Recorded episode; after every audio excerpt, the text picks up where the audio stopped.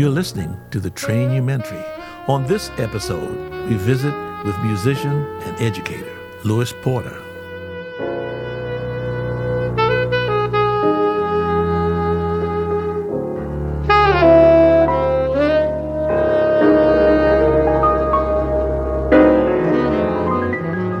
Coltrane's prestige music has a, a, lot of depth, a lot of passion, and a lot of intensity. And if you just listen to those records and forget that it's Coltrane and think about all the other saxophone players of the 1950s, you'll say to yourself, wow, this cat is definitely happening. He's definitely one of the hot saxophone players of the 1950s. People usually like to write about the prestige years as being something that led him to you know, his great music of the 60s or whatever. But I think it's also important to remember he was no baby when he made those prestige recordings. He was already 29, 30 years old when he started recording there. And he had plenty to say at that time in his life. You know, uh, I mean, sure, everything leads somewhere, but everything's also what it is.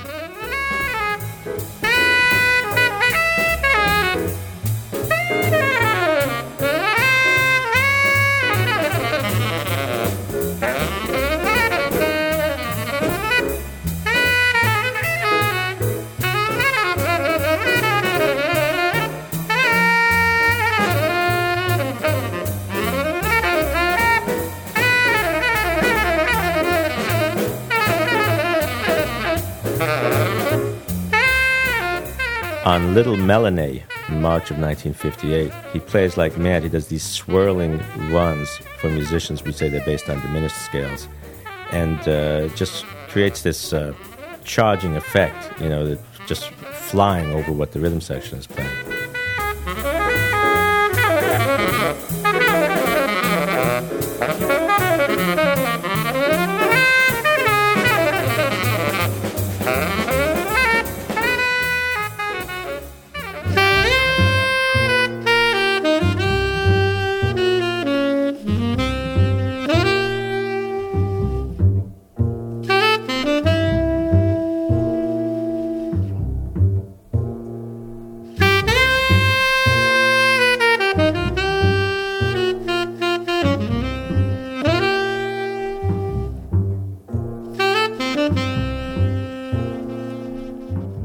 He's also into some interesting effects. For example, he plays a ballad called While My Lady Sleeps. Plays it beautifully and very sensitively. And then at the end, he plays this a striking sound. That sound is the sound of getting two notes at once on the saxophone.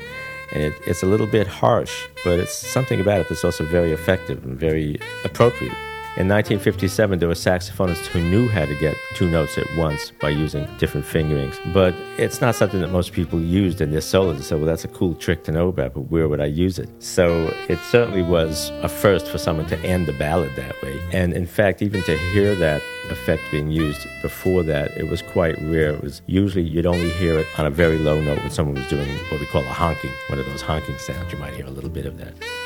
Coltrane learned about multiphonics from several people. In fact, he said that uh, Thelonious Monk, the piano player, helped him to learn it by just kind of saying, "Well, why don't you try this or try that?" You know. And he also learned it from a saxophone friend of his named John Glenn, who lived in Philadelphia. And uh, John Glenn told me that whereas he knew how to play these two notes at once on one particular key of the saxophone, Coltrane learned how to play them all over the saxophone from the lowest note to the highest note. It's very typical of his methodical nature. And uh, by the 1960s, he would use that a lot of times to get a kind of a screaming effect in the middle of a solo. You know, he, he was very comfortable doing that.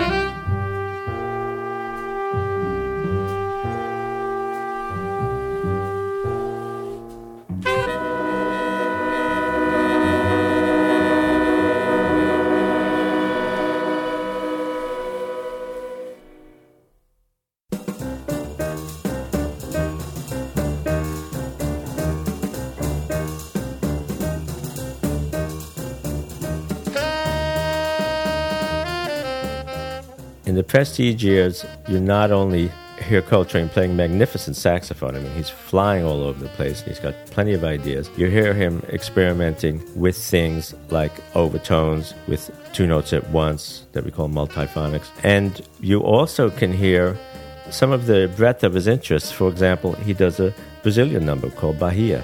On the other hand, he does lovely old ballads that were introduced in movies of the 1930s. So he's got a breadth of repertory.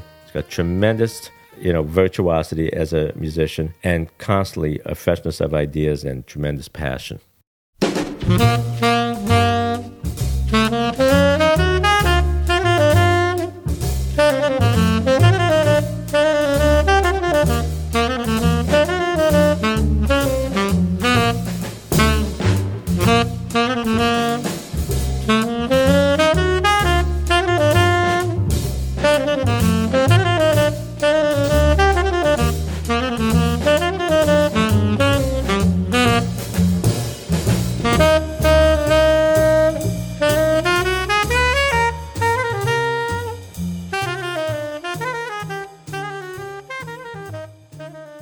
For more information on the program, visit trainumentary.blogspot.com.